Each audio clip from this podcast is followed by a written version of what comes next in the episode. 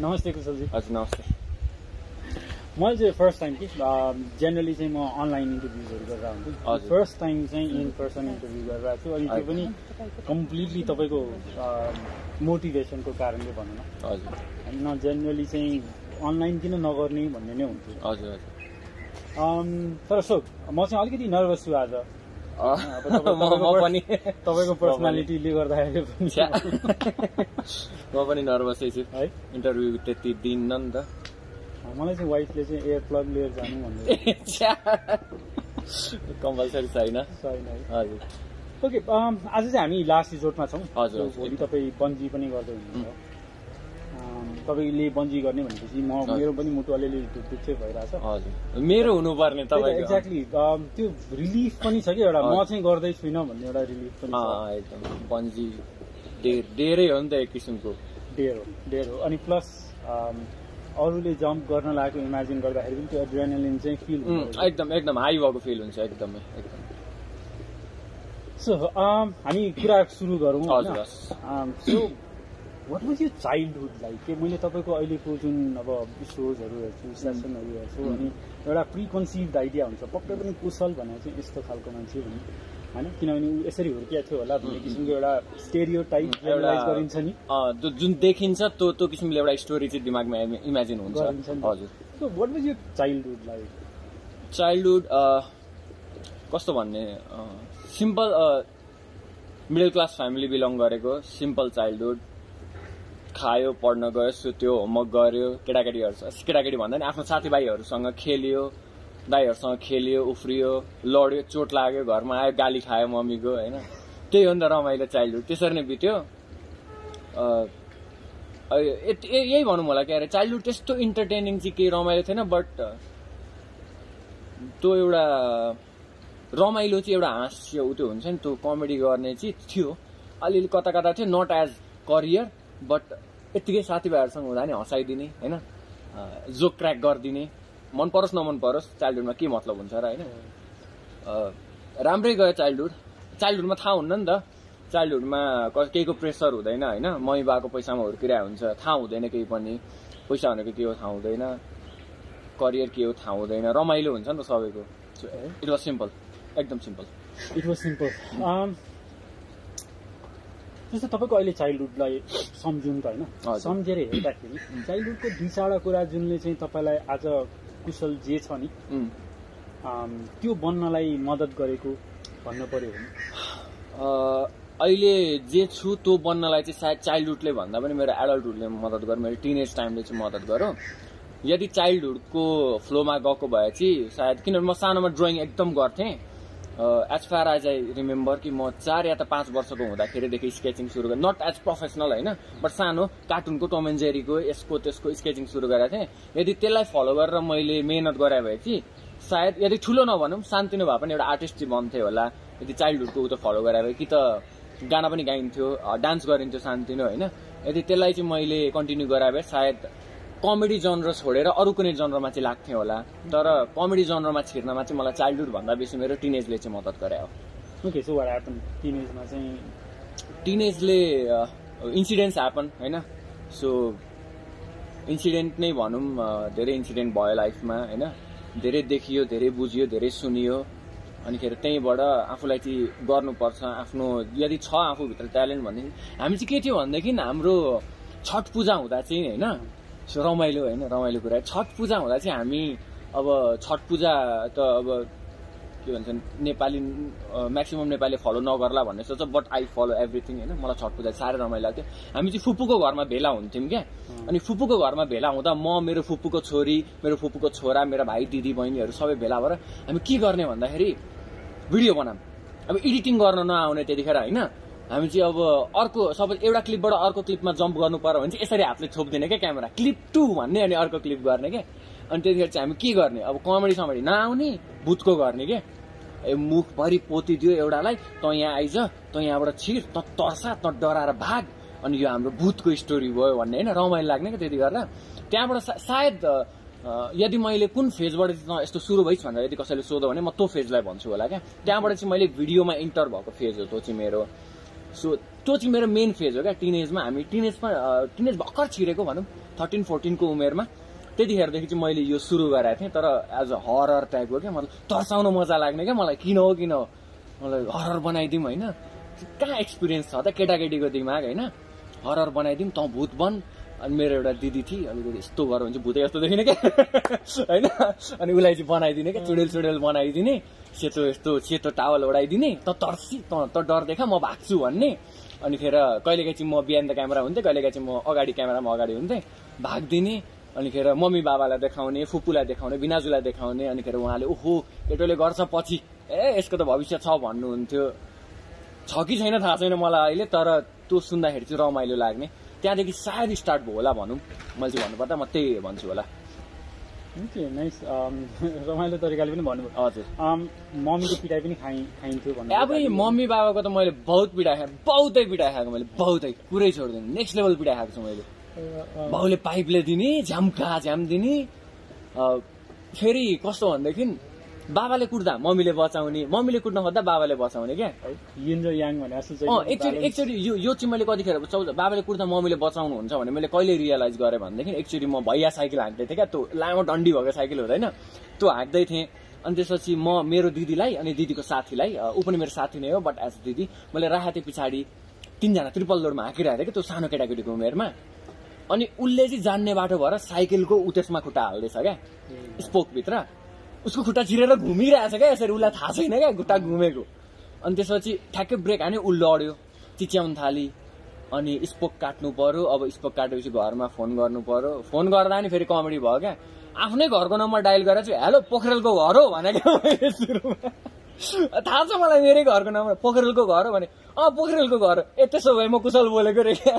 अनि बाबालाई पठाउनु लाएँ बाबा आउनुभयो। त्यसपछि घर गएँ। अब मम्मीले अब मम्मी तयार हुनुभएको छ घरमा यस्तरी। चप्पल बोकेको छ पाइप बोकेको छ होइन?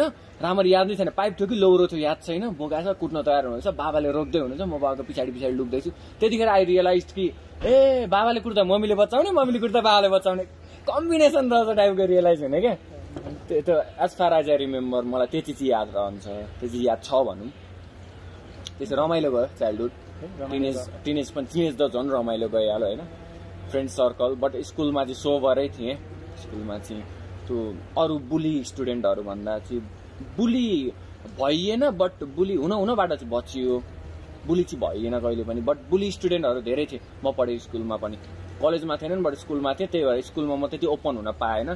स्कुल पढ्दाखेरि त्यो टेन क्लाससम्म म एकदम इन्ट्रोभर्ट क्या एकदम कोहीसँग नबोल्ने खासै। फ्रेन्ड सर्कल पनि कम। सायद मेरो त्यही नबोल्ने बानीले होला कोही मसँग फ्रेन्ड हुन नचाहने। ठिकै छ। एकदम पढाएको थिएँ त्यतिखेर चाहिँ। राम्रो स्कोर आउँथ्यो। राम्रो स्कोर आउँथ्यो इन्ट्रोभर्ट हुनुहुन्थ्यो भनेर. भन्नुभयो। त्यो इन्ट्रोभर्ट हुनुको चाहिँ अहिले यसो फर्केर हेर्दाखेरि चाहिँ केही कारण अथवा सायद त्यो स्कुलमा म कस्तो थियो भनेदेखि मलाई चाहिँ त्यो अब दादागिरी मै हो भन्ने मलाई मन लाग्दैन थियो क्या कहिले पनि। म चाहिँ स्कुल पढ्न जाने पढ्ने आउने साथीहरूसँग यसो हाँसो मजाक गर्ने बट एक दुईजना स्टुडेन्टहरू थिए जुनले चाहिँ मै हो मै हो डन होइन? पुरै एकदम दादागिरी गर्न खोज्ने स्टुडेन्टहरू थियो सायद त्यही देखेर होला पनि अलिकति डर डर पनि हुन्थ्यो नि त। अब जेसुकै होस्।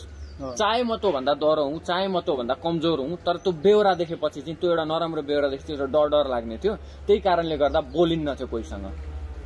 एकदम आफ्नै मिल्ने साथीहरूसँग पनि लुकेर बोलिन्थ्यो किनभने मैले बोलेको कुरा सायद त्यसले सुनेर त्यही कुरामा चाहिँ मलाई बुली गर्ने हो कि भन्ने डर क्या त्यही भएर खासै बोलिन्न थियो कोहीसँग। बुलीको त्यस्तो बुलिङको प्रब्लम म भइनँ तर हुन्छु कि भनेर डर लाग्ने क्या बुली त हाम्रो स्कुलमा धेरैजना बुली भए। फुल बुली हुन पाएनन् बट बुली गर्न खोज्ने क्या पछाडि बसेको छ प्लाट टाउकोमा हानिदिने अर्कोलाई अनि त्यसपछि जाउ त लिएर आइज भन्ने। अनि जा बोर्डमा यस्तो बना भनिदिने स्टुडेन्टहरू थियो म नाम लिन चाहन्न तिनीहरूको किन नाम लिनु होइन? But if they are watching this then they will know whom I'm talking about एउटा ह्युमन एक्सपर्ट पनि भइरहनु पर्दैन होइन? अम, तर अथवा साइकोलोजिस्ट पनि भइरहनु पर्दैन। एज अ ह्युमन बिइङ एउटा साधारण मान्छेको हिसाबमा चाहिँ उम्. तपाईँले यो बुली गर्नेहरूलाई हेर्दाखेरि अम, यो केले चाहिँ अ, चिया मिठो छ? एकदम मिठो छ। एकदम। बुली गर्नेहरूको चाहिँ यो बुलिङ गर्ने एटिच्युड कहाँबाट आउँछ जस्तो लाग्छ? खालि अनुमान गर्दाखेरि।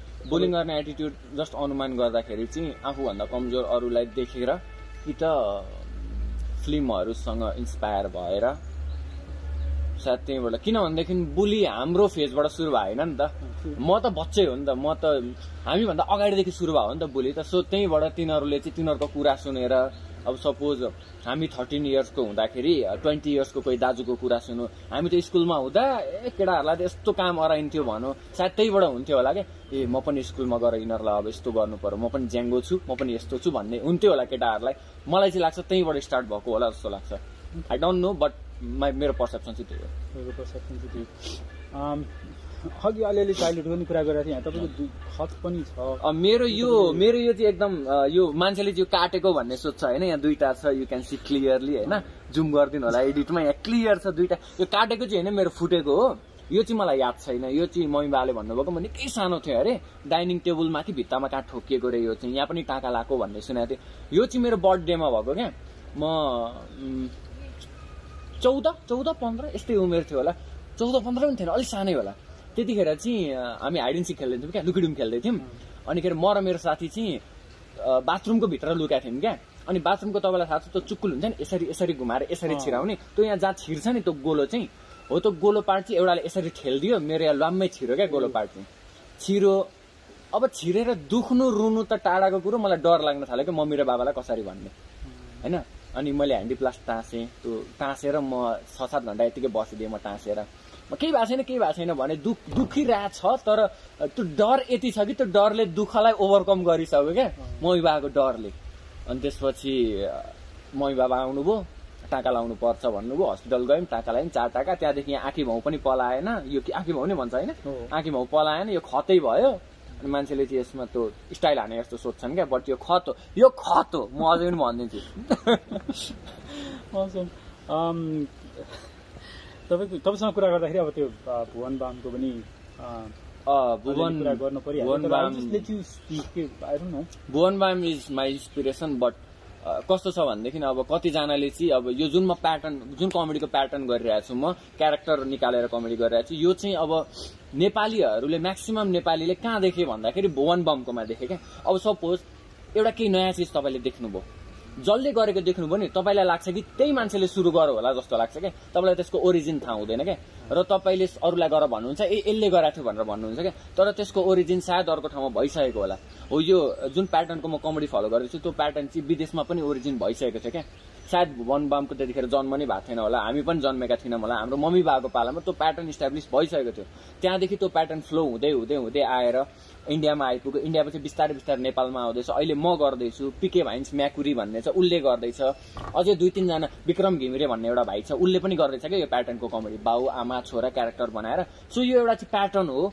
यसमा नेसेसरी भनेको चाहिँ आफ्नो कन्टेन्ट हुनुपर्छ आफ्नो डायलग हुनुपर्छ। त्यो चाहिँ एकदम कम्पलसरी हो। हामीले फोकस गर्नुपर्छ त्यसमा। बाँकी भनेको प्याटर्न अब यस्तो त भन्न मिलेन नि त। सपोज इन्डियामा सुरुमा स्ट्यान्डअप कमेडी भयो नि त। स्ट्यान्डअप कमेडी त इन्डियामा भयो नि त। अब नेपालमा भयो त्यसपछि भनेपछि कि इन्डियाको चोरिस भन्दा पाएन नि त। त्यो त एउटा प्याटर्न हो नि त। हो त्यही मैले चाहिँ क्यारेक्टर प्याटर्न फलो गरिरहेको छु। मलाई एकदम राम्रो लाग्छ। धेरै हामीले नेपालमा अब गर्दैछौँ। तिन चारजना भइसक्यौँ हामी यो गर्ने। सायद अब भविष्यमा अरूले पनि गर्लान्। सायद यसलाई अब नेपालमा एकदम प्रचलित गराउलान्। त्यही छ मेरो कुरो चाहिँ। म त्यही प्याटर्न फलो गर्छु। मलाई एकदम मजा लाग्छ यो प्याटर्नमा चाहिँ। ओके मलाई एकदमै मजा लाग्छ यो प्याटर्नमा भनेको। सो बेसिकली अरिजिनल एकदम हन्ड्रेड पर्सेन्ट अरिजिनल आइडिया भन्ने त कसैको पनि हुँदैन। हन्ड्रेड पर्सेन्ट ओरिजिनल चाहिँ कन्टेन्ट हुन्छ। फर्मेट चाहिँ बनिसकेको हुन्छ। नयाँ फर्मेट निकाल्न त अब फर्मेटै नयाँ निकाल्न त के के चाहिँ गर्न सकिन्छ त?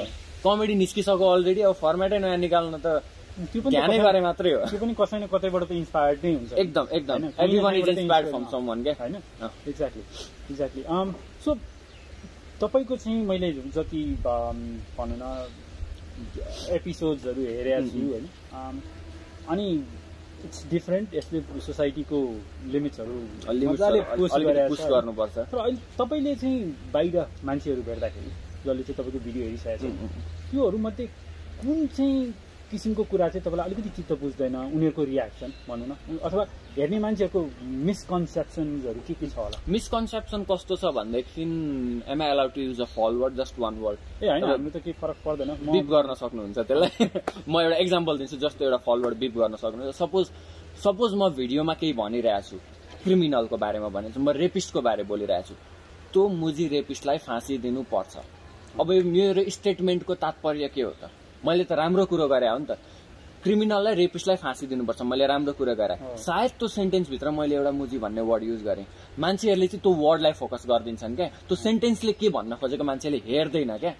अब त्यो त्यो वर्ड भनेको त मैले अझै मेरो फिलिङ्सलाई अझै स्ट्रङ बनाउनलाई युज गरेको वर्ड हो नि त। मान्छेले त्यो वर्डलाई फोकस गर्छन् छाडा बोलिस् भन्छन्। तर मेरो सेन्टेन्सले के भन्न खोजिरहेको छ? त्यसलाई चाहिँ हेर्दैनन् क्या। त्यो चिज चाहिँ मलाई अलिक चित्त बुझ्दैन। ठिकै छ सायद भविष्यमा बुझ्लान्। हतार किन छ र? भविष्यमा अलिक हतार छैन। तर फरवर्ड नै चाहिँ किन त्यसले चाहिँ के दिन्छ तपाईँलाई what you get out of using foul word नै किन भन्ने त अब कसरी म रिजन भन्नु? फल वर्ड नै किन फल वर्ड नै किन त्यसले तपाईँलाई के दिन्छ? त्यसले के दिन्छ त सायद केही नदेला बट मेरो सायद सेन्टेन्स अलिकति स्ट्रङ बनाउँछ भन्ने हो।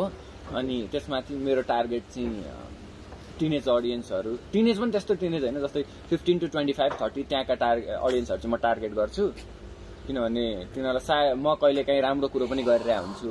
कहिलेकाहीँ नराम्रो कुरोलाई लिएर त्यसलाई राम्रो कसरी बनाउने त्यो पनि म भनिरहेको हुन्छु। सबैले नोटिस नगर्ला नि कसै कसैले नोटिस गर्छन्। सो उनीहरूलाई चाहिँ अलिकति इन्टरटेन्ड बनाउन उनीहरूलाई मजा लाग्छ नि त। यस्तो चिज हेर्न अलिकति।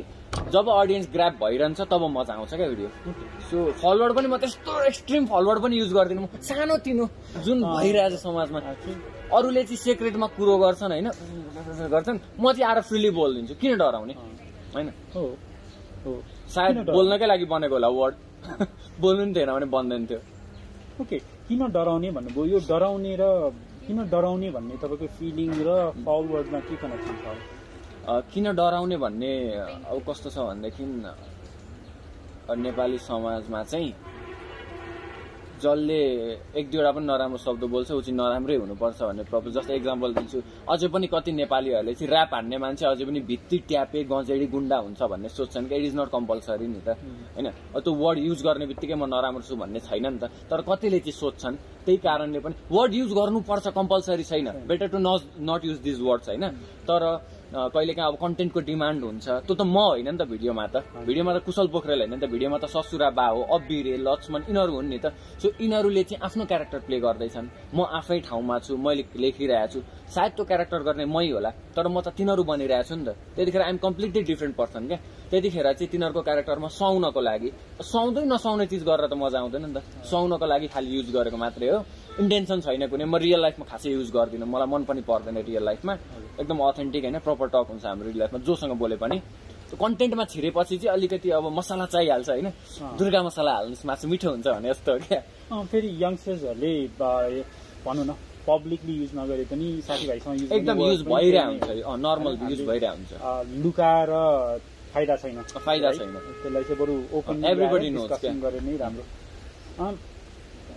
यो च्यालेन्ज चाहिँ किन सोसाइटीसँग तपाईँको मैले यो? च्यालेन्ज लिएको चाहिँ होइन तर च्यालेन्ज भइदियो मैले अब म च्यालेन्ज गर्छु भनेर चाहिँ गरेँ होइन तर सायद कन्डिसनल्ली अथवा अनकन्डिसनल्ली च्यालेन्ज भइदियो अब किन भन्ने सोसाइटी पुस गरेको त हो मैले किनभने मेरो स्टार्टिङ फेजमा मैले धेरै देखाएको छु मान्छेले मलाई क्रिटिसाइज गरेको तल झारेको त गर्न सक्दैन यस्तो बोलेर नि हुन्छ।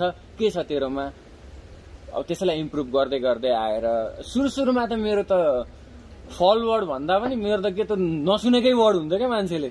वर्डै इन्भेन्ट गर्न थाले जस्तो हुन्छ क्या। के के बनाउँथे बनाउँथे त्यो। फल वर्ड पनि आफै बनाइदिने कि? त्यसपछि बिस्तारै कन्ट्रोल गर्दै आएर स्टोरीमा फोकस्ड भएँ। फल वर्ड एकदम कम गर्ने सकेसम्म एकदम थोरै गर्ने साले गदा भनेको जस्तो पार्ने धेर युज नगर्ने किनभने मैले के फिल गरेँ भनेदेखि इन्फ्लुएन्स हुँदो रहेछन् क्या. केटाकेटीहरू इन्फ्लुएन्स हुँदो रहेछन् क्या। त्यो चाहिँ नराम्रो हो नि त। राम्रो होला नराम्रो होला मलाई थाहा छैन बट एउटा एजमा पुगेपछि आफैले सिक्दै गर्छन् तर एजभन्दा अगाडि नै हामीबाट इन्फ्लुएन्स भएर नराम्रो कुरा सिक्यो भने चाहिँ त्यो नराम्रो हुन्छ जस्तो लाग्छ त्यही भएर एप रिड्युस अल मैले धेरै रिड्युस गरिसकेको छु। जरुरी छ किनभने म आफैले चाहिँ सोच्दाखेरि त्यो अघि भर्खर तपाईँले पनि भन्नुभयो राम्रो होला नराम्रो होला यसलाई जज गरिरहनु परेन। तर अन्त्यमा हेर्ने भने त्यो एउटा शब्द त हो होइन? त्यसले त तपाईँले आफ्नो भन्न खोजेको कुरालाई. पावरफुल बनाउनलाई युज गर्नु हो। लिटरल मिनिङमा त कोही पनि जाँदैन होइन? अब कस्तो भनेदेखि सबैलाई थाहा छ यो शब्द युज गर्ने नगर्ने आफ्नो ठाउँमा होस् क्या? म चाहिँ त्यो चाहन्छु। जस्तै अब हामी विदेशको कुरो गऱ्यौँ। केटाकेटीहरू सात आठ वर्ष पुगेपछि तिनीहरूले सबै फलवर्डहरू सिकिसकेका हुन्छन् क्या। खालि उनीहरूले बोल्ने नबोल्ने आफ्नो ठाउँमा छ क्या। हो त्यो चाहिँ थाहा होस् क्या। अब केटाकेटीहरू अँध्यारोमा गइरहेछ अँध्यारोमा नजा भूत आउँछ भनेर त हुँदैन नि त। प्रपर भन्नु पर्यो नि त कि अँध्यारोमा नजा चोट लाग्छ भन्नु पर्यो नि त। अनि पो प्रपरली माइन्ड इस्टाब्लिस हुन्छ क्या। हो अँध्यारोमा नजा भूत आउँछ भनेपछि त त्यही कन्सेप्सन बनिरहन्छ। अनि त्यही सोध्छ पछि त्यसरी नै इन्फ्लुएन्स हुँदै जान्छ। त्यो त नराम्रो हो नि। त्यो सबै थोकको बारे थाहा होस्। खालि उसलाई यति थाहा होस् कि कुन चिज कुन टाइममा गर्नुपर्छ। होइन?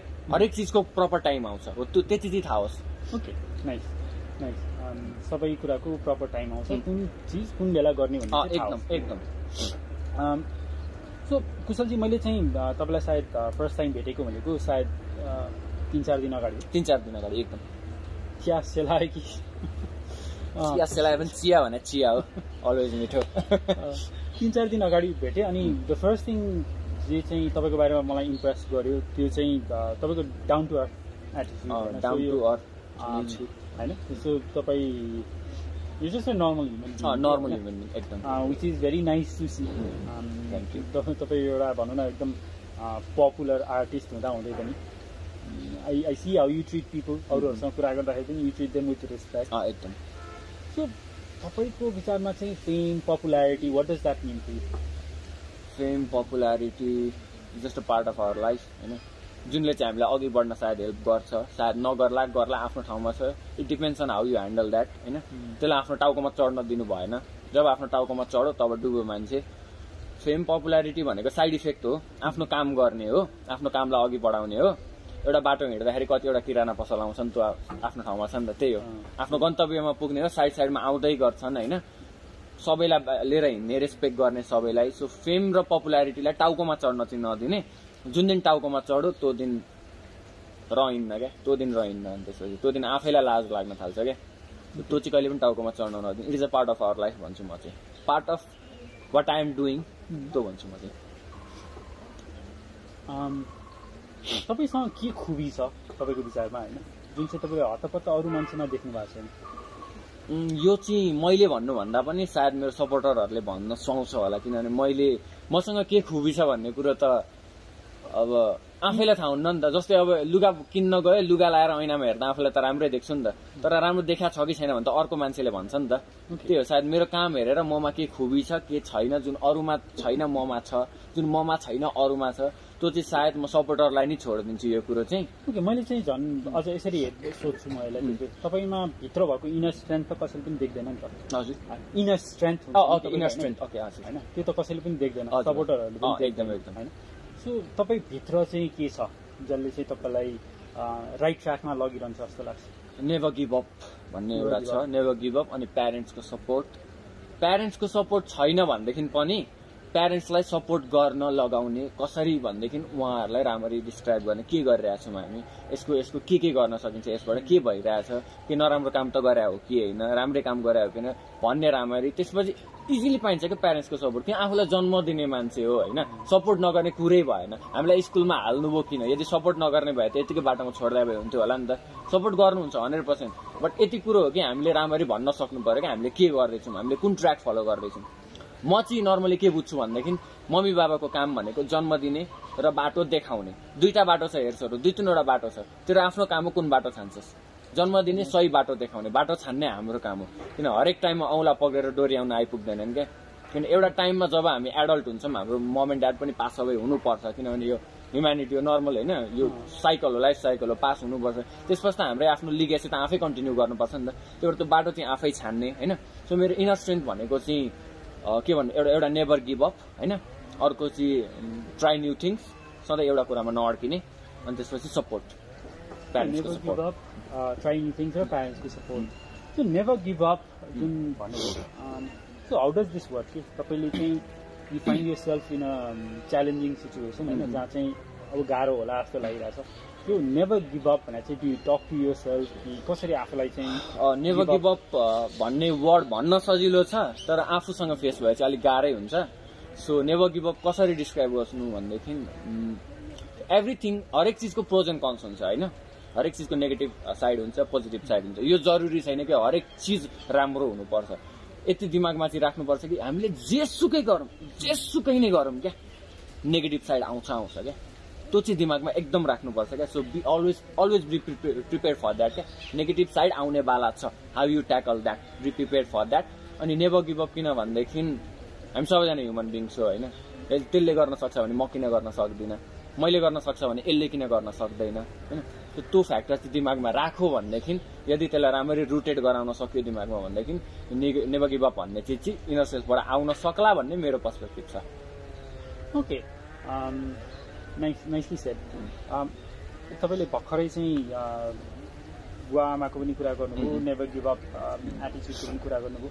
यो दुइटामा मलाई दुइटा क्वेसन छ सो पहिला चाहिँ म नेभर गिभ अप एटिच्युडकै कुरा गर्छु। Um, obviously you have a feeling about uh, a very strong opinion about um, TikTokers अथवा टिकटक्स होइन um, भनेर त त्यसले चाहिँ अभियसली तपाईँको काहीँ न काहीँ तपाईँको भ्याल्युलाई म्याच गर्दैन। होइन टिकटकको भ्याल्युज र तपाईँको पर्सनल भ्याल्युज चाहिँ इट्स नट म्याचिङ त्यही भएर अनुसार भनौँ त्यसलाई पनि डिस्क्राइब गर्न मिल्छ जस्तो अब तपाईँले भनिरहनु भएको थियो नि त यो रियल ट्यालेन्ट देखाउने ठाउँ होइन अथवा। प्रपरली युज भइरहेको छैन भने हो रियल ट्यालेन्ट देखाउने ठाउँ हो बट देखाइरहेको छैन। TikTok TikTok is a good platform होइन? म भन्छु एकदम राम्रो प्लेटफर्म। म चाहिँ छुइनँ टिकटकमा होइन? मेरो कुनै टिकटक आइडी पनि छैन भन्नुपर्छ होइन? मेरो कुनै टिकटक आइडी छैन बट टिकटक एकदम राम्रो प्लेटफर्म हो। यदि त्यसलाई राम्ररी युज गरियो भने हरेक चिज हरेक थिक राम्रो हुन्छ क्या?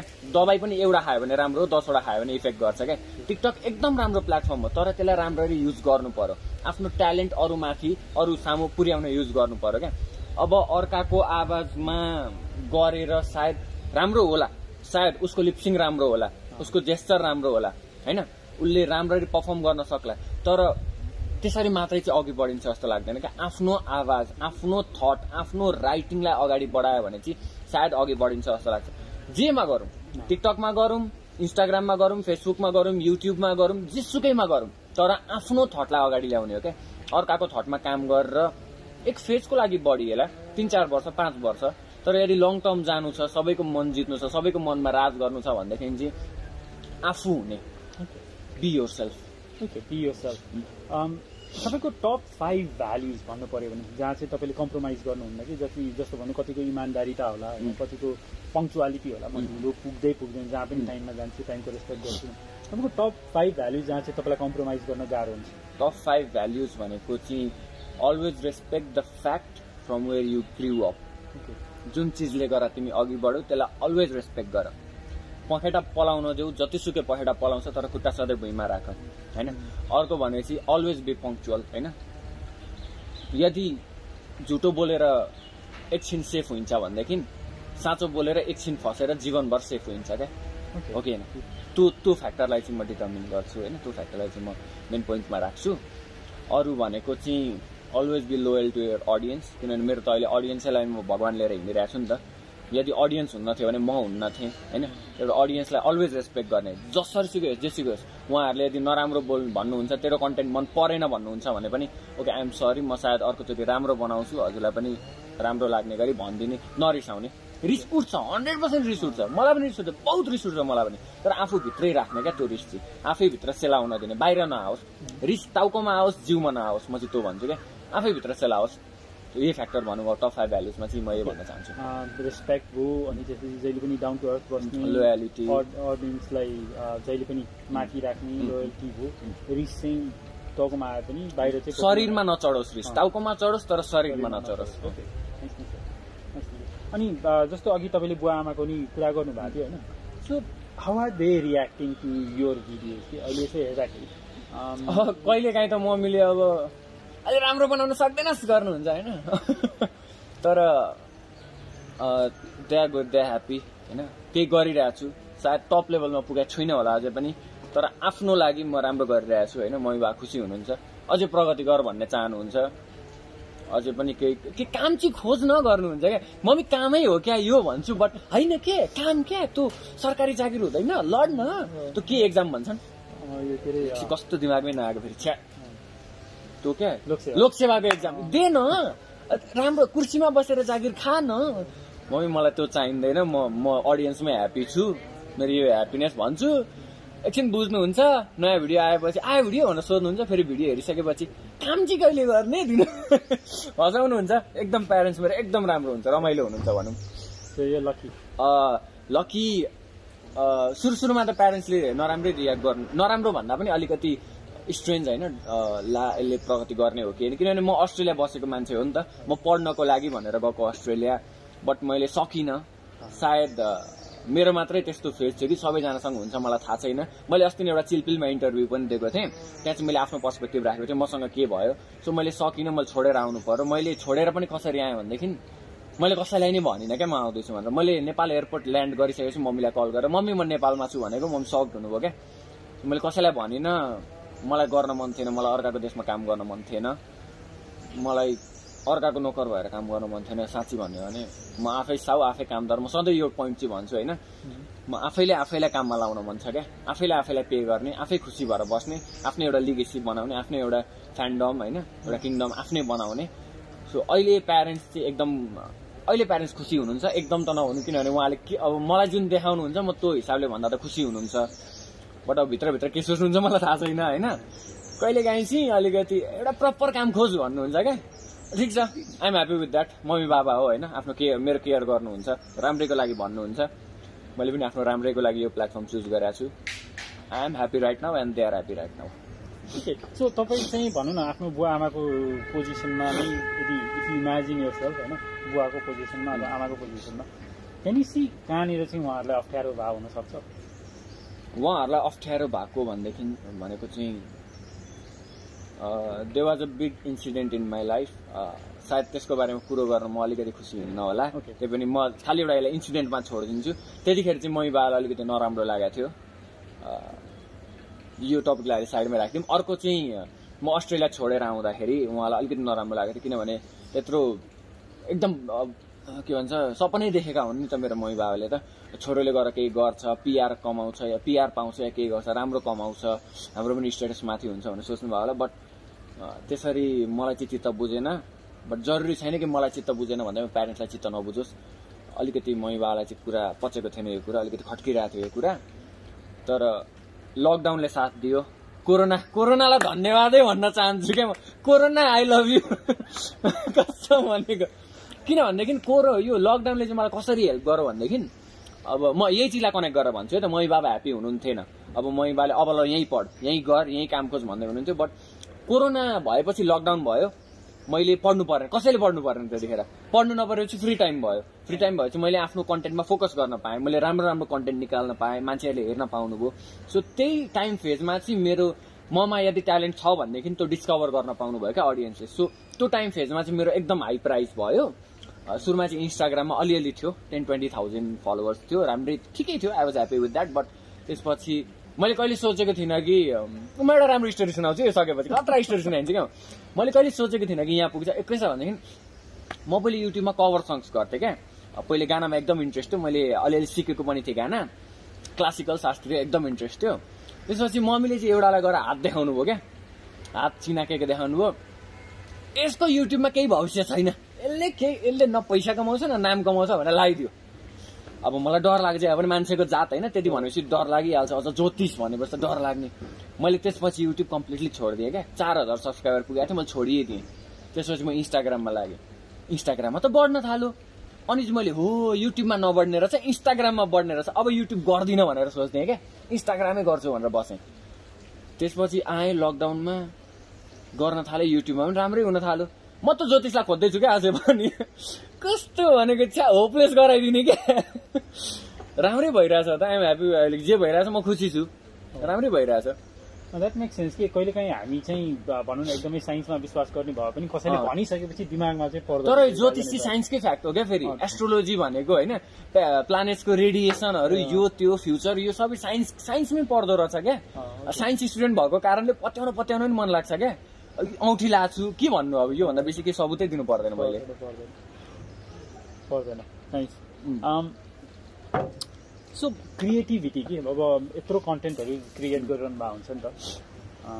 What does this creativity come from creativity come from what you have suffered suppose यदि तपाईँले आफ्नो जिन्दगीमा धेरै सफर अब धेरै सफर त नभन्नु म के अब हातखुट्टा सही सलामतै छ आइएम गुड डुइङ गुड होइन? तर त्यस्तो पनि नभनौँ but if you have seen a lot of things होइन त्यसपछि क्रिएटिभिटी आउँछ भन्ने बुझ्छु जस्तै अब म जे पनि भिडियोमा कन्टेन्टहरू ल्याउँछु जे पनि पञ्च लाइनहरू ल्याउँछु यो चाहिँ मैले आफै क्रिएट गरेको पञ्चलाइन भन्दा पनि मेरो चाइल्डहुडमा बितेका चिजहरू चाइल्डहुडमा जे जे मैले कार्यहरू गरेँ त्यसैबाट मैले मोडिफाई गरेर निकालेको पञ्चलाइनहरू मसँग भएको घटनाहरू यसबाट के बुझिन्छ भन्दाखेरि मसँग चाहिँ के बुझिन्छ भनेदेखि मैले चाइल्डहुडमा जे फेस गरेँ म त्यसैलाई अहिले कमेडी बनाएर देखाइरहेको छु क्या।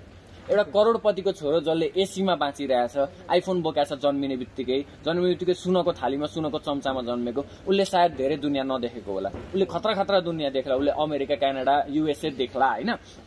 फेरि युएसए र अमेरिका सँगै भने प्रियङ्का कार्कीवाला चिन्नु होला भन्दा हान्दै निस्क्यो कि? धेरै देशहरू देखा होला तर उसले टिपिकल त्यो चिज देख्दैन जुन चिज उसले देख्नुपर्ने क्या? जुन चिजबाट चाहिँ इन्सपायर हुन्छ हामीले त्यस्तो देखेनौँ होइन? हामी जन्मिँदै अर्काको कपडा लाएर जन्मियो मतलब जन्मियो बित्तिकै अब हुन्छ कपडा सेयर हुने त्यस्तो गऱ्यो मिडल क्लास फ्यामिलीमा हुर्कियो धेरै चिज देखियो हाँसियो रमाइयो। त्यही चिज अहिले निस्किँदैछ क्या मेरो भित्र गुम्सिएको छ त्यो चिज निकाल्दैछु म अहिले। भनेपछि creativity creativity comes from your inner self भन्छु म चाहिँ। यसो कतिजनाले भन्छन् नि त अब क्रिएटिभिटी भने चाहिँ यो इदर बोर्न क्रिएटिभ अथवा यो नट भनेपछि यसमा चाहिँ तपाईँको धारणा के त बोर्न क्रिएटिभ त कसरी भन्ने? जन्मिने त सबै प्रोसेस त्यही हो। है? त्यही हो। सेल डिभाइड भएर जन्मिने हो सबै। भित्र केही छिरा हुँदैन अरू बेसी। अब क्रिएटिभिटी कसरी आउँछ? जन्मिएपछि अब उसले फेस गरेको उसले देखेको चिजहरूमा आउने हो। हामी हाँसोको बच्चा होइन जन्मिने बित्तिकै स्विमिङ खेल्न जान्नलाई। हामी मान्छे हो। सिक्नुपर्छ हरेक चिज देख्नुपर्छ भोग्नुपर्छ त्यहाँबाट सिकिन्छ। हाँसेको बच्चा होइन जन्मिने बित्तिकै स्विमिङ खेल्नलाई हामी हाँसोको बच्चा होइन everything everything happens when you have seen something when you have faced something suffered something त्यहाँबाट सबै थोक निस्किन्छ क्या। स्ट्रगल बिना सक्सेस पाइँदैन। सो सफरिङ भने चाहिँ तपाईँको विचारमा? सफरिङ अब त सफरिङ वर्ड यति भारी छ कि त्यसलाई म सिम्प्लिफाई गर्न चाहन्छु। सफरिङ भनेपछि त्यो डिप सफर पनि होइन। Experiencing new things experiencing other things होइन। जुन चिजमा हामी फेमिलियर छैनौँ जुन चिजमा हामी इजी छैनौँ कपअप गर्नलाई त्यो चिज एक्सपिरियन्स गर्ने। अब सफरिङ भन्ने वर्ड म्याच नगर्ला तर मेरो दिमागमा अरू कुनै वर्ड आएन मैले सफरिङ भनिदिएँ अब अर थिङ्सहरू एक्सपिरियन्स गर्ने होइन? कम्फर्टेबल भएर कम्फर्ट। अनकम्फर्टेबल भएको चिजहरूलाई पनि एक्सपिरियन्स गर्ने त्यही चिजबाट निस्किन्छ सबै थोक जस्तो लाग्छ मलाई चाहिँ। ओके सो अहिले भर्खर अनकम्फर्टेबल भन्ने बित्तिकै हामी भर्खर ब्रिज क्रस गरेर आउँदाखेरि पनि अब भोलि जम्प गर्दै हुनुहुन्छ। कस्तो खालको इमोसन्सहरू आइरहेछ? How you planning to deal with it what is your strategy jump त्यो ब्रिजमा आउँदा त सातो उडा म भोलि बन्ची जम्प गर्दैछु होइन? अब यो भिडियो कहिले आउँछ थाहा छैन। यो भिडियो आउँदा मैले जम्प गरिसकेको हुन्छु। बन्जी जम्पको क्लिप पनि एड हुनेवाला छ यसमा सायद होइन? त्यो त्यो पुलबाट आउँदा त सातो पुत्लो उड्या कसम। यदि मेरो मुख ठुलो भएकै मुटु बाहिर निस्किन्थ्यो। हामी त्यो पुल लिरिक लिरिक लिरिक लिरिक हल्लिने है।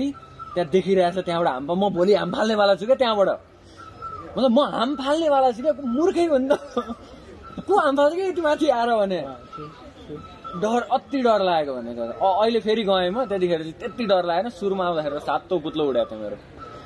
तर तपाईँको स्ट्राटेजी के छ त? How you planning to manage your fear क्यारेक्टरमा छिरेपछि सायद क्यारेक्टरमा फोकस भएर फियरलाई अलिकति ओभरकम गर्न सक्छ। अहिले अहिले मेरो सोच्ने बित्तिकै हेर्नु ल। सोच्ने बित्तिकै हात काम हो मेरो। सायद क्यारेक्टरमा छिरेपछि फियरलाई ओभरकम गर्न सक्छु भन्ने मेरो आश छ। अब त्यो चाहिँ भोलि नै थाहा हुन्छ क्या। अहिले धेरै बोलेर भोलि गर्न सक्दिनँ फेरि। ओके सो क्यारेक्टरमा छिरेपछि चाहिँ you can overcome the fear भन्ने तपाईँको आश छ होइन? यो हामीले जेनरल लाइफमा पनि इम्प्लिमेन्ट गर्न सक्छौँ होला त्यसले। लाइफमा पनि इम्प्लिमेन्ट गर्न सकिन्छ यदि प्रपर तरिकाले गरिदियो भनेदेखि। Uh, if you are working in an office as a CEO or as a normal employee, become that employee. Okay होइन? आफू भएर नजाऊ त्यो इम्प्लोइ भएर जाऊ क्या अफिसमा चाहिँ इम्प्लोइ भएर छिर्देऊ। इम्प्लोइ भइसकेपछि तिमी त्यो अफिससँग जुड्न सक्छौ। होइन? जुडिसकेपछि सायद अफिसमा राम्रो काम गर्न सकिन्छ होइन? त्यो whatever you are doing be that क्या सपोज हामी पानी खाँदैछौँ भने beer drinker if we are smoking be a smoker होइन? So whatever you are doing be that suppose हामी स्कुलमा पढाउन गएर सपोज म कुशल पोखरेल स्कुलमा पढाउन गएँ भनेदेखि I will go as a teacher म कुशल पोखरेल भएर जाँदिनँ। म टिचर भएर जान्छु जसमाथि धेरै रेस्पोन्सिबिलिटी छ स्टुडेन्टहरूलाई पढाउने। त्यो भएर जान्छु। त्यो भयो भनेदेखि चाहिँ हामी आफ्नो रियल लाइफ क्यारेक्टरमा छिर्न सक्छौँ धेरै थोक गर्न सक्छौँ। आफू नभएर जे चिज गरेछौँ त्यो हुने। अब कसरी भने मैले थाहा छैन कि मैले राम्रो कुरो भने एब्सोल्युटली मलाई चाहिँ एकदमै इन्ट्रेस्टिङ लाग्छ। तपाईँ टिच पढाउन जाँदै हुनुहुन्छ भने बिए टिचर छ। तपाईँले कमेडी गर्दै हुनुहुन्छ नि यो कमिक सो यो सबै मुकुटाहरू पन्छ्याउने हो भने. होइन? कमेडियनको अथवा एउटा साथीको एउटा छोराको सबै मुकुटा साइड लगाएर अथवा डस्टबिनमा फालिदिने हो भने कुशलमा बाँकी के रहन्छ? Who is Kushal. यो मुक्ताहरू किन Kushal Pokhrel is a creator creator Kushal Pokhrel just normal human being tries many things होइन? जसले धेरै थोक गर्न खोज्छ। कति थोकमा सक्सेस पाउँदैन कति थोकमा पाउँछ। बट गिभ अप गर्दैन कहिले। एभ्री टाइम नयाँ थोक गरिरहने होइन? त्यही भनौँ। अब हजुरसँग पनि कुरा गर्न मलाई रमाइलो लागिरहेछ क्या। किनभने feel like you have done many things in your life क्या? किनभने जब तपाईँको मेल आयो मलाई होइन? त्यो मेल आउँदैखेरि आई गट सो एक्साइटेड कि जब मैले त्यहाँ टाइटलहरू सबै देखेँ नि होइन? आई गट एक्साइटेड मैले तपाईँलाई इन्स्ट्यान्ट कल गरिहालेँ होइन? सो कुनै कुनै चिज त्यस्तो हुन्छ। So doing new things never giving up that is Kushal Pokhrel भन्छु म चाहिँ। कमेन्टमा गाली आउला। म थाहा छैन। ओके नेभर गिभिङ अप अनि कहिले चाहिँ गिभ अप गर्नु जरुरी हुन्छ जस्तो लाग्छ लाइफमा तपाईँलाई? गिभ अप गर्नै पर्दैन। कहिले पनि गिभ अप गर्नु पर्दैन। लाइफले आफै आफै गिभ अप गर्छ आफूमाथि। जब एउटा फेज आउँछ तब लाइफले आफै गिभ अप गर्छ। जब अबाउट तपाईँले चाहिँ भनौँ न अस्ट्रेलिया एउटा पर्स्यु थियो पर्सुअल थियो होइन? अम, त्यति बेला चाहिँ तपाईँले रियलाइज गर्नुभयो कि यो अस्ट्रेलियन पाथ चाहिँ यो बाटो मलाई मेरो गन्तव्यतिर लाँदैन यो बाटोमा मलाई खुसी पाउँदिनँ भनेर जुन बेला तपाईँले डिसाइड गर्नुभयो नि त होइन कुन कुनै कुनै बेला त तपाईँको गिभ अप गर्नु वान सेकेन्ड है त जस्ट वान सेकेन्ड मेरो कपाल। कपाल लामो भएपछि लास्ट तनाव हुने कि? मेरो कपाल बानिहाल्छु है म। त्यो त्यो तपाईँको एउटा जोक छ नि त्यो सुनको दाँत देखाउनलाई पच्चिस भने जस्तो त होइन कपाल लामो। होइन होइन कपाल होइन यो कपाल फुच्क्यो कि? एउटा चुल्ठो भएछ कि? म सधैँ डल्लो पार्ने मानि छ अनि म तपाईँले यो एन्सर गर्यो भने गर्नुभन्दा अगाडि कुन स्याम्पू युज गर्नुहुन्छ? म म म पहिले चाहिँ ट्रेसमी युज गर्थेँ। अहिले त जुन भेट त्यही। ओके ओके अम, सिसनजीले चाहिँ त्यो बेबी स्याम्पू युज गर्नुहुन्छ ए सिसन दाईले बेबी स्याम्पू युज गर्नुहुन्छ। सिसन दाईको त बाक्लो छ कपाल मेरो बाक्लो छैन। पातलो छ बट मेरो सिल्की चाहिँ छ फेरि। जन्मजातै सिल्की पाइदिएँ। स्ट्रेट गर्नु परेन। सो सो गिभिङ अप कहिले काहीँ अप्सन हुनसक्छ? गिभिङ अफ फर मी अब अहिले भन्न सकिँदैन किनभने जब त कन्डिसन आउँछ जब त फेज आउँछ तब मात्रै थाहा हुन्छ हरेक कुरो होइन? अहिले सायद म भन्नुलाई गिभ अप गर्दिनँ भनेर तर सायद एउटा यस्तो फेज आउला जब मैले साँच्चीकै गिभ अप गिभ अप गर्नु पर्ला। सो सकेसम्म गिभ अप नगर्ने ट्राई गर्छु म। अब जिन्दगीले नै अब होइन? कन्डिसनले नै गिभ अप गर भनेर प्रेसर गर भन्ने चाहिँ के गर्न सकेला आई डोन्ट नो त्यो त्यतिखेर थाहा हुन्छ। तर अहिले भन्नको लागि चाहिँ सकेसम्म म गिभ अप नगर्ने नै कोसिस गर्छु केही चिजमा पनि। ओके अब भन्नु न तपाईँ चाहिँ if you could travel back in time होइन? तपाईँ ट्वेन्टी फाइभ मैले यो पब्लिकली भन्नु अँ, होइन, न, यो होइन, 20 ठिक छ। अँ, त्यो- यो यो छोडिदिनु। अँ, okay, म ब्ला ब्ला। ल, ल। अँ, सप- सपोज अब तपाईँ अहिले twenty two years twenty two हो। होइन अनि if you could go back भनौँ न। सात आठ वर्ष? अनि सात आठ वर्ष अगाडिको कुशललाई गएर भेट्ने हो भने maybe your like what fourteen I would never go back suppose. होइन यु गो ब्याक टु। तपाईँको चोइसै छैन होइन। We send you back to one your fourteen अहिलेको ट्वेन्टी टू इयर ओल्ड कुशलले फोर्टिन इयर ओल्ड कुशललाई चाहिँ के सल्लाह दिन्छ होला लाइफको बारेमा? अब साँच्चीकै भन्नुपर्ने हो भनेदेखि I would never go back किनभनेदेखि हाम्रो पास्टले हाम्रो फ्युचरलाई इन्फ्लुएन्स गर्छ म चाहिँ त्यो मान्छु। मेरो धारणा चाहिँ कस्तो छ भनेदेखि यदि मैले पा अब यदि पास्टमा जान पाएँ र मैले पास्टमा गएर आफूलाई सजेस्ट र इन्फ्लुएन्स गर्न पाएँ भनेदेखि सायद म अहिले यो हुन्न होला। किनभने our past influences our future के म एउटा इक्जाम्पल दिन्छु। सपोज तपाईँले तपाईँलाई टिचरले स्कुलमा पाँच पेज होमवर्क गर्न दिनुभयो। पाँच पेज होमवर्क गर्न दिनुभयो तपाईँले दुई पेज होमवर्क गर्नुभयो तपाईँले तिन पेज बाँकी राख्नुभयो। अब तपाईँ यसलाई कसरी भन्नुहुन्छ? मैले आज दुई पेज होमवर्क गरेँ त्यही भएर भोलि मैले तिन पेज होमवर्क गर्नुपर्छ। तपाईँले यसरी भन्नुहुन्छ। तर एकचोटि यसलाई यसरी सोच्नु त। मैले भोलि तिन पेज होमवर्क गर्नुपर्ने थियो। त्यही कारणले मैले आज दुई पेज होमवर्क गर्नु पर्यो। यसरी भन्न सकिँदैन। हन्ड्रेड पर्सेन्ट सकिन्छ नि त। त्यही भएर पास्टमा गएर यति केही चिज चेन्ज गर्न सक्यो भने हाम्रो फ्युचर पनि इन्फ्लुएन्स हुन्छ। पोसिबल छैन पास्टमा जाने तर यदि होइन फिक्स फिक्सनले कुरा गर्ने हो भनेदेखि म जानै चाहन्न। मलाई चाहिँ यो तपाईँको बटरफ्लाई इफेक्ट भन्ने एउटा मुभी छ। त्यसको चाहिँ याद आयो। नाइसली सेट तपाईँले भने एकदम सही हो। हामीले सानो कुरा चेन्ज गर्यो भने सायद if I change this cup like this next thing might happen क्या त्यो अब एउटा फिल्ममा पनि छ हिन्दी फिल्म छ फ्यामिली एक डिल भन्ने साउथ फिल्म। त्यसमा पनि एक्सप्लेन गराएको तर मान्छेले कतिले बुझे बुझेनन् होइन? तर one action at a place influences another action at another place क्या? त्यो एकदम फ्याक्ट हो। एकदम फ्याक्ट हो त्यो सो बेसिकली तपाईँले भनिरहनु भएको छ कि हामीले यो संसारलाई चाहे पनि नचाहे पनि we're changing this world every single day every single second है? सो हामी कोही पनि इन्सिग्निफिकेन्ट नै छैन। भनौँ त्यसै। हामीले जे गरे पनि त चेन्ज भइरहेको छ। चेन्ज भइरहेछ एभ्री एक्सन हरेक हाम्रो हरेक एक्सनले केही न केही चेन्ज गरिरहेछ कि? Suppose if I am looking there then they will be looking at me अब यहाँ बसेको मान्छेहरूले मलाई हेर्नुहुन्छ। If I am not looking at them then उहाँले हेर्नुहुन्न होला मलाई। So every action influences another action है? त्यही भन्छु म। तपाईँको प्राउडेस्ट मोमेन्ट्स कि लाइफको यसो हेर्ने हो भने यसले चाहिँ आफूलाई सोच्दाखेरि पनि मुखमा पनि मजाको हाँसो खुसीको हाँसो आओ तथा like to pat yourself on the back well done Kushal भन्नुपर्ने प्राउडेस्ट मोमेन्ट प्राउडेस्ट मोमेन्ट आफूले आफूलाई कहिले प्राउड फिल त गरिनँ मैले किनभने एकचोटि प्राउड फिल गर भनेदेखि त्यसैमा अड्किन्छ भन्ने डर हो। तर यदि खुसीको मोमेन्ट भन्नुपर्दा आफूले आफूलाई प्याटै गर्न यसरी गर्न मिल्ने नै मोमेन्ट भन्नुपर्दाखेरि चाहिँ द्याट मोमेन्ट भन my mom and dad said तैँले राम्रो गर्दैछस्। त्यो मोमेन्ट भन्छु म चाहिँ। ओके ओके तपाईँको अब युट्युबतिरै नै जाउँ न।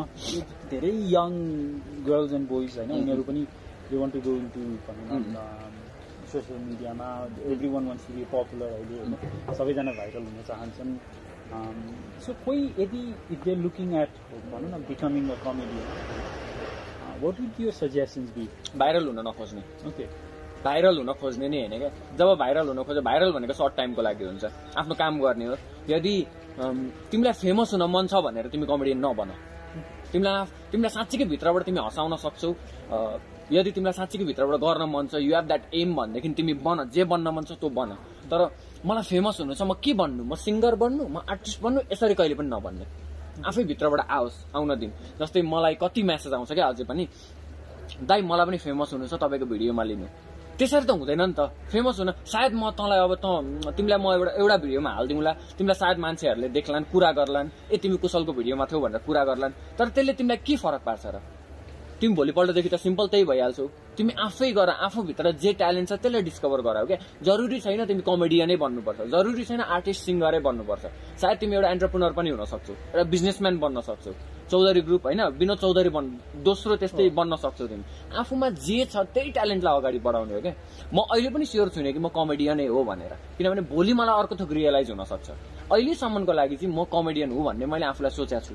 सायद अब एकछिनपछि मलाई अब सोच म सोच्न बसौँला ए गाना सिक्न थालौँ भन्ने सोच्न बेला के थाहा होइन के हुन्छ फ्युचरमा? अहिलेसम्मको लागि चाहिँ मैले आफूले आफूलाई एज अ कमेडियन हेरेको छु एज अ कन्टेन्ट क्रिएटर हेरेको छु। कमेडियन त नभनौँ कन्टेन्ट क्रिएटर भनौँ। सो कसैलाई पनि यदि केही गर्न मन छ भनेदेखि फेम पाउनको लागि नाम कमाउनको लागि या भाइरल हुनको लागि नगरौँ। आफ्नो काम अरू माझ राख्नको लागि अरूलाई देखाउनको लागि गरौँ। त्यति भन्छु म चाहिँ। भाइरल हुनको लागि चाहिँ। भाइरल हुनको लागि त नगरेकै ठिक। भाइरल हुन त जे पनि छैन एउटा पोन फिल्म खेल्यो भने भाइरल भइगयो नि। नेपालीले पोन खेल्यो होइन? अनि त्यसरी त हुँदैन नि त। आफूलाई आफ्नो ट्यालेन्टलाई मन अरूको जनताको मनमा राज गर्न त आफ्नो काम अगाडि बढाउने हो नि त। किनभने एभ्री पर्सन हरेक सिङ्गल ह्युमन बिङ युनिक छ क्या। सायद उसको फेसमा सातवटा मान्छेको फेस म्याच गर्छ भन्छन् तर सातवटा मान्छेको सोच त म्याच गर्दैन नि त। हरेक मान्छेले अर्को मान्छेको सोच हेर्न चाहन्छ क्या। हो त्यो सोचलाई ल्याउने हो क्या। आफ्नो आफूलाई ल्याउने हो क्या अगाडि। त्यो चाहिँ म भन्छु। ओके आफ्नो सोचलाई चाहिँ अगाडि लिएर आउनु पर्यो किन चाहे आफ्नो सोच सधैँ युनिक हुन्छ। आइएम वान म संसारमा म मात्रै छु। मेरो सोच संसारमा मेरो सोच मात्रै छ। अरू कसैको सोच छैन। र फ्याक्ट हो तपाईँको सोच पनि तपाईँको मात्रै छ। हो यसलाई चाहिँ अगाडि ल्याउने हो। त्यति भन्छु म चाहिँ। सर अनि अर्को सिरियस कुरा सुनिएको थियो। तपाईँको छत्तिसवटा दाँत छ भनेर। होइन कस्तो टाइममा सोधिनु? यस्तो हो। मेरो होइन मेरो दाँत चाहिँ लास्ट के भएको के भएको क्या भनेर दाँत त। मेरो एउटा चाहिँ सर्जरी गरेर झिक्यो नर्मल सर्जरी गरेर झिक्यो अर्को चाहिँ अपरेसन गरेर दाँत झिक्यो। मेरो दुई तिन दुई महिना अगाडि होला यहाँदेखि यहाँसम्म पुरै टाँका लागेको थियो मेरो मुखभित्र। अनि मेरो चाहिँ यो लास्टको थर्ड मोलार चाहिँ लास्टको मोलार ता- दाँत हुन्छ नि त बङ्गारालाई मोलार भन्छ। यो थर्ड मोलार चाहिँ एउटा पलाउने ठाउँमा टुक्रिएर पाँचवटा पलाएको छ क्या। अनि यो चाहिँ एक्सरेमा देखेको क्या म आफै सक्द भयो क्या हेरेर। त्यो पनि अपरेसन गरेर निकाल्ने प्लानमा छु म। किन यदि त्यसले इफेक्ट गर्यो भने मेरो जलाइन नै चेन्ज गर्नु पर्न सक्छ त्यसले फेरि यदि तँ आफ्नो आफ्नो प्याटर्नमा आउन थाल्यो भने त मेरो जलाइन पछाडि सर्न सक्छ अगाडि आउन सक्छ फ्ल्याटन हुन सक्छ क्या मेरो मुखै जान्छ फेरि अनि त्यसपछि त्यही भएर त्यो चाहिँ म चाँडै अपरेसन गरेर निकाल्छु आइपुग्यो। Right. अनि जस्तो भनौँ न यदि कोही कमेडियन हुन चाहन्छन् भने दुई चारवटा कुरा यो कुरामा चाहिँ ध्यान दिनु है। यो यो प्रोफेसनमा लाग्नुभन्दा अगाडि चाहिँ पे अटेन्सन टु दिस एउटा हो यो कुरो मैले आधी सुन्ने बित्तिकै मैले बुझिसकेँ हजुरले के सोध्न खोज्नु भएको म के भन्छु भनेदेखि महान हाम्रो महान म कानै सुन्छु नाम लिनुभन्दा अगाडि। हरिवंश मदन कृष्णले पनि भन्नुभएको कुरो हो र म पनि यो कुरो भित्रैदेखि भन्न चाहन्छु। क्यामेरा अगाडि आउनुभन्दा अगाडि पेन र कपी बोकेर क्यामेरा पछाडि बस्न जरुरी छ। एक्टर हुनुभन्दा अगाडि राइटर हुन सिक्नु भन्नुभएको छ ओके किन जब आफू राइटर भइन्छ नि प्रपर राइटर हुन्छ त्यसपछि एक्टर बन्न केही पनि गाह्रो छैन। त्यो एक्टरले जति जे स्टेजमा गर्छ जति जे डायलग प्रेजेन्ट गर्छ हामीले त्यो देख्छौँ। तर त्यसको पछाडि जसले लेखा छ त्यसको मेहनत देख्दैनौँ क्या हामीले। त्यसमा त धेरै मेहनत लागेको छ नि त। भनेपछि लेख्ने मान्छे खतरा रहेछ नि त। होइन? सौगात मल्लको एउटा फिल्म छ। मलाई फिल्मको नाम याद आएन बट मलाई डायलग याद छ। टोइलेटमा सिन छ एउटा टोइलेट गएको हुन्छ। खाजा हग्नु भयो भन्ने एउटा सिन छ क्या। त्यो सिन हामीलाई सुन्दा कति फन्नी लाग्यो क्या। हाँस्यौँ नि हामीले। तर त्यो कसले लेखेको? त्यसको नाम हामीले कहिले सोच्न या त कहिले खोज्यौँ खोजिनौँ। त्यो सायद कसैले लेख्या होला नि त। त्यही भएर पेन र कपी बोकेर म पनि कुद्या हो। होइन पेन र कपी बोकेर लेख्न खोज्या हो। लेखेर मात्रै मैले आफूलाई प्रेजेन्ट गर्छु। अहिले पनि म अब यहाँ बन्जीको पनि म कन्टेन्ट बनाउँदैछु। तर म ऱ्यान्डम गएर सुट गर्दिनँ। म पेन र कपी बोकेर काट्दा काट्दा काट्दा लेखेर प्रपर एउटा सेट तयार गरेर ओके आइएम रेडी भनेर मात्रै म क्यामेराको अगाडि जान्छु क्या। सुरुमा चाहिँ लेख्ने आफूलाई तयार गर्ने लेखेर होइन दिमागमा कुदाउने सिधै अगाडि उफ्रिएर हाम फाल्ने होइन। आफूलाई पहिले प्रिपेयर गर्ने लेखेर आफ्नो सोचलाई अझै मजाले तिखार्ने धार लाउने अनिखेर अगाडि बढ्ने।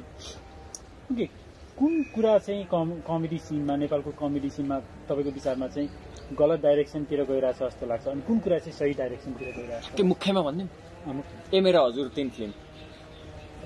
ए मेरो हजुर तिन मैले फिल्म हेरेँ। कमेडी गर्न खोजेँ बट कमेडी मलाई मलाई चाहिँ बुझ- मेरो पर्सेप्सन हो। धेरैजनालाई चित्त बुझेन मलाई थाहा छ। त्यहाँ चाहिँ अलिकति अब नेगेटिभ कमेडी र पोजिटिभ कमेडी यस्तो हुन्छ क्या। कस्तो भनेदेखि कमेडी त कमेडी हो जसरी सुकै होस्। मैले पनि कमेडी गर्छु मैले पनि हँसाउन खोज्छु। तर म सायद दुईटा फलोवर युज गरौँला म। तर फलोवर युज गर्नुको मतलब यो होइन कि म त्यो अलिकति घिनलाग्दै फलोवर हुन्छ नि हजुरले बुझ्नुभयो होला। सायद सबैले बुझ्छ यति भनिसकेपछि त्यो घिनै लाग्दो खालको चाहिँ युज गर्दिनँ क्या म कि? हातको एक्सनले घिनलाग्दो देखाउँछ नि। त्यो अलिक बेसी नै घिनलाग्दो क्या? त्यस्तो चाहिँ युज गर्दिनँ होइन? त्यो। त्यो चाहिँ अलिकति नेगेटिभ डिरेक्सनमा गइरहेछ। नेगेटिभ कमेडी गरे पनि लास्टमा एउटा पोजिटिभ मेसेज चाहिँ होस्। हरेक सेन्टेन्सको लास्टमा भिडियोको लास्टमा होइन नि फेरि। हरेक सेन्टेन्सको लास्टमा एउटा पोजिटिभ मेसेज चाहिँ आओस्। त्यो सेन्टेन्सले त्यो सेन्टेन्सको तात्पर्य निस्कियोस्। हरेक वर्ड छुट्याउँदाखेरि नेगेटिभ सुन्नेलाई तर वर्डलाई कम्बाइन गर्दा एउटा राम्रो मिनिङ निस्कियोस्। त्यो चाहिँ म भन्छु धेरै छ नेगेटिभ ट्र्याकमा लागेको धेरै छ कुरो गरेर सकिँदैन। धेरै फिल्महरू पनि निस्केका छन् जुन नेगेटिभ कमेडी अब एउटा फिल्म थियो मैले नामै बिर्सेँ अब मलाई। नामै याद आउँदैन बट ठिक छ नाम नभए पनि हुन्छ। नामै याद आएन मलाई बट मैले एउटा हेरेको थिएँ त्यो फ्लप पनि भयो। तर त्यस त्यो फिल्मको चाहिँ सुरुमा टिजर निकालेर प्रमोसन प्रमोसनल भिडियो निकालेर कमेडी निकाल्न खोजेको थियो। कमेडी र सेन्सुअल हुन्छ नि अलिकति त्यो निकाल्न खोजेको थियो बट अलिक बेसी नै भएर त्यो टिजर डिलिट गरेर फेरि त्यो त्यो सिनहरू काटेर अपलोड गर्नु परेको थियो क्या। मलाई नाम याद आएन होइन। तर त्यस त्यस्तो डाइरेक्सनमा चाहिँ नजाओस् भन्न खोजेको मैले चाहिँ। ओके। त्यो डाइरेक्सनतिर चाहिँ नजान्छ पोजिटिभ अब हुन त कमेडीको बारेमा बोल्ने म को नै हो र एउटा सानो आर्टिस्ट होइन। मभन्दा धेरै दिग्गज कलाकारहरू पनि हुनुहुन्छ। तर मेरो भ्यू पनि राख्न मैले चाह ठाउँ छ भनेर मैले भ्यू राखेको मात्रै हो। अब तपाईँ त कमेडियन हुनुहुन्छ हामी कमेडियन नभए पनि हामीले कमेडीको बारेमा बोल्न पाउँछौँ अभियसली सो पोजिटिभ साइड चाहिँ के के देखिरहनु भएको छ? के को कमेडीको कमेडीको पोजिटिभ साइड भनेको धेरैजना इन्सपायर हुन्छन् यसबाट। धेरैजना हाँस्छन् जुन मेरो लागि एकदम ह्याप्पी एकदम मैले अस्ति अब एउटा इन्सिडेन्टै भन्छु अस्ति म मेरो साथीसँग मेरो साथी र म घुमिरहेको थियौँ यत्तिकै अनि हामी एकजनालाई मेरो साथीको चाहिँ कसलाई भेट्नु थियो उहाँ त्यहाँ गयौँ हामी हामी बसिरहेको थियौँ। बस्दा बस्दै एकजना भाइले चाहिँ मलाई परबाट देखेछ क्या। अनि कुशल दाई हो जस्तो लागेछ अनि फर्केर आएछ। उस उसलाई मसँग बोल्न नि डर लागेछ क्या। मलाई थाहा छैन किन डर लाग्छ। म जोसँग नि बोल्छु। म त्यस्तो मलाई केही एटिट्युड सेटिट्युड मलाई केही पनि छैन। बोल्न डर लागेछ अनि त्यसपछि बिस्तारै कुशल पोखरेल हो गर क्या। मैले हो भनेर पछाडि गएँ बसेँ। उसले मलाई के के भन्यो भनेदेखि ठ्याक्कै एक दुई महिना अगाडि उसको मम ड्याड बित्नु भएको रहेछ क्या। उसले मलाई यसरी भन्यो कि मेरो मम एन्ड ड्याड बित्नु भएको थियो। हाम्रो परिवारमा पुरै एकदम रुवाबासी नै भइरहेको थियो। तपाईँको भिडियो मात्रै एउटा माध्यम थियो जसबाट म हाँसेँ। भन्यो क्या। आँखाबाट आँसु आइसकेको थियो मैले कन्ट्रोल गरेर बसेँ क्या त्यतिखेर। त्यस्तो सुन्दाखेरि सायद आइएम डुइङ गुड थिङ जस्तो लाग्छ क्या मलाई चाहिँ। सो म यही एउटा इक्जाम्पल दिन्छु। कमेडीबाट के पोजिटिभिटी छ भनेर। म यति नै दिन्छु। यो बोल्नु काफी छ सायद। यति बोल्नु चाहिँ काफी हुन्छ True. अँ, एकदमै emotional. धेरैजनाले भन्छ म कामबाट थाकेर आएको हुन्छु र तपाईँको भिडियो खोल्छु मेरो थकानै मेटिन्छ भन्छन्। मलाई लाग्दैन त्यस्तो के छ र मेरो? म मसाजै त गर्दिनँ जस्तो लाग्छ कि? तर थकान मेटिन्छ भन्छन् खुसी लाग्छ क्या मलाई त्यति सुन्दाखेरि चाहिँ। हामी कहाँ अब सायद सबैजना यति बिजी छन् कि त्यो लाइफ इन्जोय गर्ने टाइम छैन। लाइफ इन्जोय गर्ने टाइम छैन। एकदम त्यसमाथि फेरि अब कोरोनाको यो टाइम सक्यो नि त अहिले त अब भ्याक्सिन आइसक्यो सक्यो। अब त झन् त्यो एक वर्षको टाइम ग्यापमा जे जति जे काम अधुरो थियो सबै काम अब पुरा गर्छन्। अब त पाँच मिनट पनि दिनको फ्री पाउनु भनेको त भाग्यको कुरो भइरहेछ अहिले। सबैजना बिजी छन्। त्यो टाइममा पनि यदि पाँच दस मिनट निकालेर मेरो भिडियो हेर्छन् भनेदेखि चाहिँ I want them to be happy त्यो भिडियो हेर्दाखेरि मुख यत्रो च्यातिएर बत्तिसवटा दाँत देखिने गरी हाँसुन्। होइन खुसी लाग्छ त्यति देख्दा। त्यही हो भन्छु पोजिटिभिटी चाहिँ कमेडीको पोजिटिभ फ्याक्ट चाहिँ। ओके नाइस नाइस अब कुशलजी हामी झन् झन् एन्डतिर पनि आइसकेका छौँ। राइट सो लास्ट दुईवटा क्वेसन एउटा क्वेसन चाहिँ हामी सबैजना आफूसँग कुरा पनि गरिरहन्छौँ एकदम, होइन। सबैजनाको इन्टरनल डायलग हुन्छ। आफूसँग कुरा गर्दाखेरि what are some of the powerful things you tell tell yourself आफूसँग कुरा गर्दा चाहिँ म कुरा त गरिरहे सबैले गर्छ होइन भन्नै पर्दैन सबैले गर्छ। बट आफूसँग कुरा भन्दा पनि म एक्लै भइरहेको बेलामा चाहिँ म के गर्छु भनेदेखि म सौगात दाईहरूको होइन दयाहाङ राईहरूको नाजिर हुसेनहरूको जुन उहाँहरूले पर्फर्म गर्नुभएको छ फिल्ममा यदि त्यो क्यारेक्टरमा म भएको भए चाहिँ म कसरी गर्थेँ होला? त्यो चाहिँ म आफैमा प्र्याक्टिस गरिरहेको हुन्छु क्या। म आफै यहाँनिर एउटा क्यारेक्टर यहाँनिर एउटा क्यारेक्टर इमेजिन गरेर यता हेरेर घुरेर बोल्ने हाँसेर अचानक हाँसिदिने बोल्ने पोकर फेस ल्याउने अचानक क्यारेक्टर चेन्ज गर्ने त्यो प्र्याक्टिस गरिरहेको हुन्छु। एक्लै हुँदा चाहिँ। त्यो म एक्लै हुँदा चाहिँ म्याक्सिमम नै त्यही गर्छु। त्यो चाहिँ मेरो भाइ पनि छक्क पर्छ क्या कहिले काहीँ हुँदाखेरि। म एक्लै भट्टाइरहेको हुन्छु यसरी हेर्छ। के पागल भइस कि क्या हो जस्तो होइन होइन के होइन भन्छु म कुरो टुङ्गे हिँड्छु कि एक्लै बेला म त्यही गरिरहेको हुन्छु। ओके नाइस नाइस मैले चाहिँ यो पढाए पनि हो होइन? सो जुन मेन्टल भिजुअलाइजेसन हामीले गरेर आउँछौँ त्यसले चाहिँ साँच्चीकै आफ्नो स्किललाई पनि गरेर एकदम मेन्टल भिजुअलाइजेसन भनेको त एकदम इफेक्टिभ हो एकदमै. मेन फ्याक्टै थियो क्या। गाना गाउनु अगाडि हमिङ गर भन्छन् नि। कुनै पनि गाना गाउनु अगाडि त हुम हुम गरेर गाना हमिङ गर भन्छन् नि। सो केही चिज एक्टिङ गर्नु अगाडि पनि मेन्टल भिजुअलाइज गरेर होइन कसरी चाहिँ गर्छु होला त्यो नेसेसरी छ। है? नाइस नाइस लास्ट क्वेसन चाहिँ मैले अम, तपाईँलाई भनौँ न नेक्स्ट सिक्स इयर्समा चाहिँ तपाईँ यहाँ फेरि बन्जी गर्नलाई आउनुभयो। तपाईँको ल्याङ्ग्वेजमा भन्यो भने बन्जी हान्नलाई आउनुभयो हजुर। होइन अनि मैले यहाँ भेटेँ अनि भनौँ न कुशलजीलाई चाहिँ हो कुशलजी आफ्टर फाइभ इयर्स भेटिरहेको छु होइन। अनि मैले अलिकति हाम्रो कोचमीको बारेमा पनि तपाईँलाई भने कि हामी कोचमीमा चाहिँ यसरी प्रोग्रेस भइरहेछ होइन यति धेरै ट्रेनिङ गरिरहेको छौँ स्कुल स्कुलमा गएर ट्रेनिङ गरिरहेको छौँ भनेर सुनाएँ। अनि तपाईँको पालि कि अब तपाईँले चाहिँ यो लास्ट फाइभ इयर्समा के के गरेँ भनेर सुनाउनु पर्यो भने all the things that you achieve in the last five years के भन्नुहुन्छ होला? त्यो त फाइभ इयर बितेकै छैन साँच्ची भन्नुपर्दा बितेपछि थाहा हुन्छ मलाई होइन? त्यही पनि अब अब आई एम द सेम पहिलो कुरो त I will be the same I will remain the same होइन? अहिले म जसरी बोलिरहेको छु म पन्ध्र बिस वर्षपछि पनि त्यसरी नै बोल्छु यति नै जेन्युन भएर बोल्छु म। आफूले के के एचिभ गरियो भन्दाखेरि चाहिँ अब के गरिएला त एचिभ सायद I am hoping for one million अबको पाँच वर्ष त कति लाग्ला थाहा छैन but I try my best I am hoping for one million I am targeting a film Nischal बस्नेतसँग। यदि निश्चल बस्नेतले रिजेक्ट गर्नुभयो भनेदेखि अर्को डाइरेक्टरकोमा जाने भन्दा पनि म त्यसलाई स्क्रिप्टलाई इम्प्रुभ अझै इम्प्रुभ गरेर निश्चल बस्नेतकैमा जान्छु म। आई वान्ट हिम भनेपछि आई वान्ट हिम एकदम जिद्दी बच्चा जस्तो। I want Nischal Basnet. अँ। म उहाँलाई नै देखाउँछु आफ्नो script. So I am hoping for a film I am hoping म सायद डाइरेक्टरको भूमिका सायद यदि प्र्याक्टिस गऱ्यो भने निर्वाह गर्न सक्छु कि सक्दिनँ थाहा छैन। यदि गर्न मन छ मलाई सो यति चिज चाहिँ एचिभ भयो भनेदेखि यदि कसैलाई यसैबाट इन्सपायर गर्नु पर्यो भनेदेखि यही चिजलाई म मेन पोइन्ट राखेर टार्गेट गरेर यसरी नै इन्सपायर गर्छु होला अबको पाँच वर्षमा। गेस सो त्यसरी नै भनौँ। एकदम एकदम राम्रो। Very inspiring so thank you so much तपाईँ थ्याङ्क यू थ्याङ्क मी भन्दा नि thank you for calling me ठिकै छ। हामी एकअर्कालाई नै थ्याङ्क यू भनौँ होइन? सो मलाई चाहिँ अभियसली फेरि पनि रमाइलो लागेको चाहिँ तपाईँको यो very down to earth attitude होइन? त्यो त्यो चाहिँ एकदमै इन्सपायरिङ पनि छ. अनि तपाईँको यो कमेडीको पछाडि there is a logic behind it होइन? तपाईँले चाहिँ एकदम। सोसाइटीलाई एउटा पुस्ट गर्न चाहिरहनु भएको छ भन्ने पनि क्लियरली देखियो। अर्को चाहिँ तपाईँको स्ट्राटेजी पनि छ। सक्सेसको how you deal with success भन्ने पनि छ। How you deal with happiness यो सबै कुरा छ। नि त त्यो सबै कुराबाट चाहिँ सिक्न पाइयो. त्यसको लागि चाहिँ धेरै धेरै धन्यवाद। अनि wish you all the best हजुरबाट पनि धेरै कुरा सिक्न पाइयो होइन? बन्जी। सानोतिनो नसोच बन्जी हाने। भोलि हानेपछि भन्छु। अहिले चाहिँ भन्न मिल्दैन। यो कप म लान्छु भोलि। म लान्छु। चिया चिया चाहिँ सकाएर। चिया सक्का सकिन लाग्यो चिया मेरो होइन so I hope you guys had fun होइन? एकदम थ्याङ्क यू सो मच अनि सब्सक्राइब गर्नु होला ताकि सब्सक्राइब गर्नु होला उहाँलाई होइन? मलाई त ठिकै छ होइन? सो एभ्रीबडी कम हियर होइन? द लास्ट रिजोर्ट हाम्रो काठमाडौँबाट सिन्धुपाल्चोक सिन्धुपाल्चोक होइन त? सिन्धुपाल्चोक। सिन्धुपाल्चोकमा द लास्ट रिजोर्ट आउनु। फियरलाई ओभरकम गरौँ। म पनि त्यही गर्न आएको हुँ। सबैजनाले बन्जी गरौँ। त्यही भन्छु म। सबैजनाले जरुरी छैन बट गरौँ। गरौँ। आएको। डोरी बाँधेर। सो बन्जी चाहिँ मैले भन्दा पनि ससुराले गर्दैछ। सिया। नमस्ते।